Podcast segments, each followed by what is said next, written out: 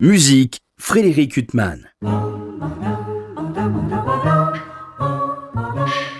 Bonjour, s'il est un lieu parisien qui se prête merveilleusement au concert, c'est bien le Théâtre des Bouffes du Nord. Si j'ai choisi d'en parler aujourd'hui, c'est tout simplement parce qu'au milieu d'une riche programmation musicale, ce théâtre propose le 30 janvier prochain à 20h30 un concert plus que prometteur.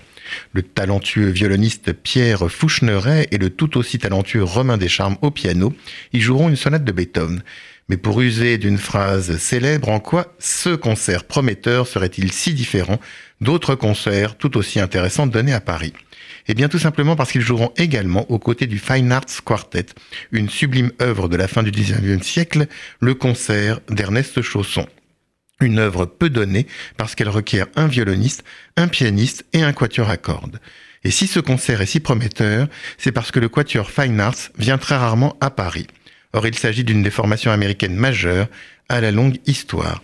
Ainsi, son premier premier violon ne fut autre que le célèbre Lorin Mazel, et oui, le grand chef d'orchestre qui nous a malheureusement récemment quittés et qui avait commencé sa carrière comme violoniste, comme chambriste, de surcroît.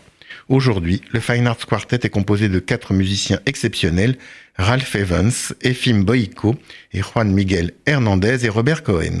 Juste un mot d'Efim Boico, violoniste de ce quatuor Fine Arts, ce deuxième violon. Il est né en Russie, a émigré en Israël avant la grande vague des années 90, puisqu'il a pu rejoindre ce pays en 1967. Il est alors devenu le principal second violon de l'Orchestre Philharmonique d'Israël, ce qui n'est pas rien. Depuis 1983, il est le second violon du Fine Arts Quartet, ce qui n'a pas rien non plus.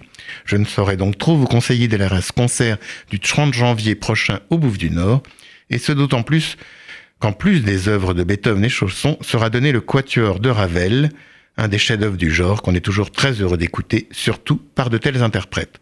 En attendant, j'aurai le plaisir de vous retrouver dimanche prochain pour une nouvelle interview. Bonne journée sur RCJ.